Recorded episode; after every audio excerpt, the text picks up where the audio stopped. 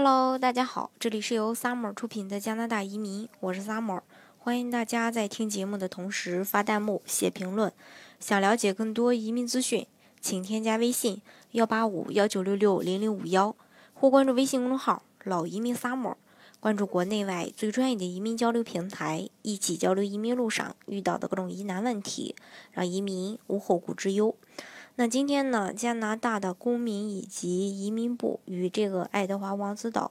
呃，这个政府呢，于二零一一年三月份签署协议，授予这个省一个呃提名项目，呃的那么一个权利。那这个协议呢，呃，签订之后呢，P.I. 省政府呢就推出了新的爱德华王子岛提名项目。那相比传统的投资移民而言呢，加拿大。呃，这个爱德华王子岛的这个省提名移民项目，对于申请人的条件呢要求就比较灵活，时间也比较短，程序呢相对其他的移民项目来说呢也很简单，呃，比较适合呃这个呃国人的这个商业移民的这个思路。那最近呢，加拿大爱德华王子岛的官网也更新了2018年企业家类别的这个省提名项目已经正式开放。这次开放呢。呃，申请条件保持不变，并且在旧证的基础上增加了 U R 的筛选程序，这个呢将会大大的缩短审批的时间。更难得可贵的是呢，它依然保留了一步到位拿枫叶卡的一个重大利好。因为从目前的这个政策来看呢，加拿大一步到位拿枫叶卡的这个投资移民项目不多了。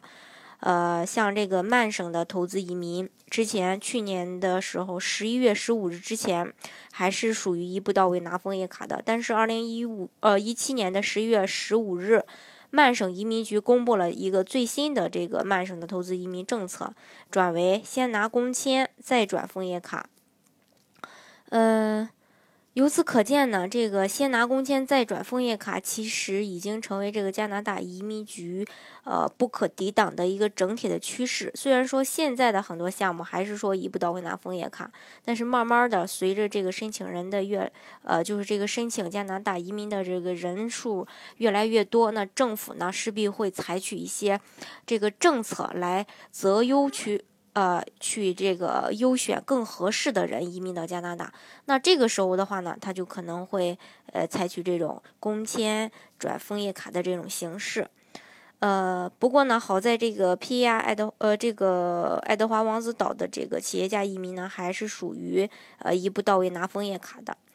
在加拿大的当地时间呃这个二零一八年的二月十五日也结束了他的首批筛选。呃，这个呃，第一轮的筛选，那筛选分数呢是一百一十七分及以上的分数都可以被邀请，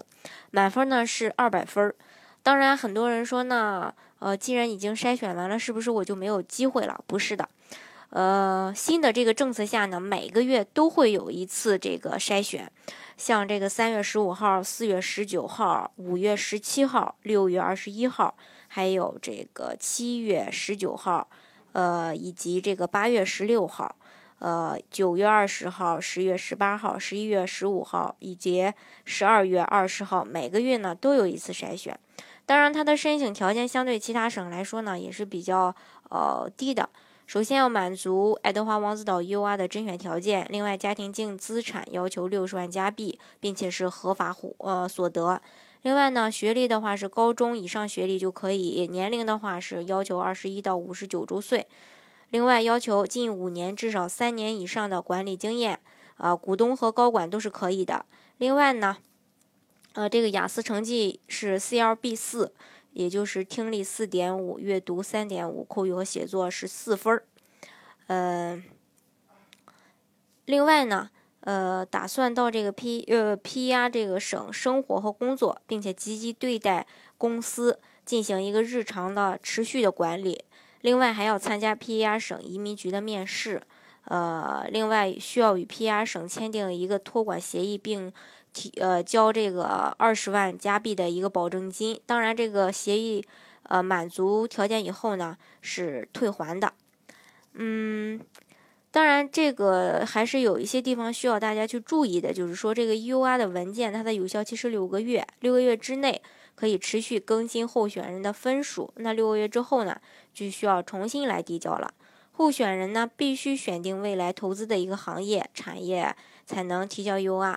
当然，这个移民局的挑选还是根据从高到低来筛选，呃，选择候选人的，或者是说候选人所选定的行业产业，或者说整个移民局要求的多样性来选择库里的一个相应的这种候选人。曾经有过商考呀，或是候选人的孩子在爱德华王子岛就读当地学校的呀，都会有额外的加分儿。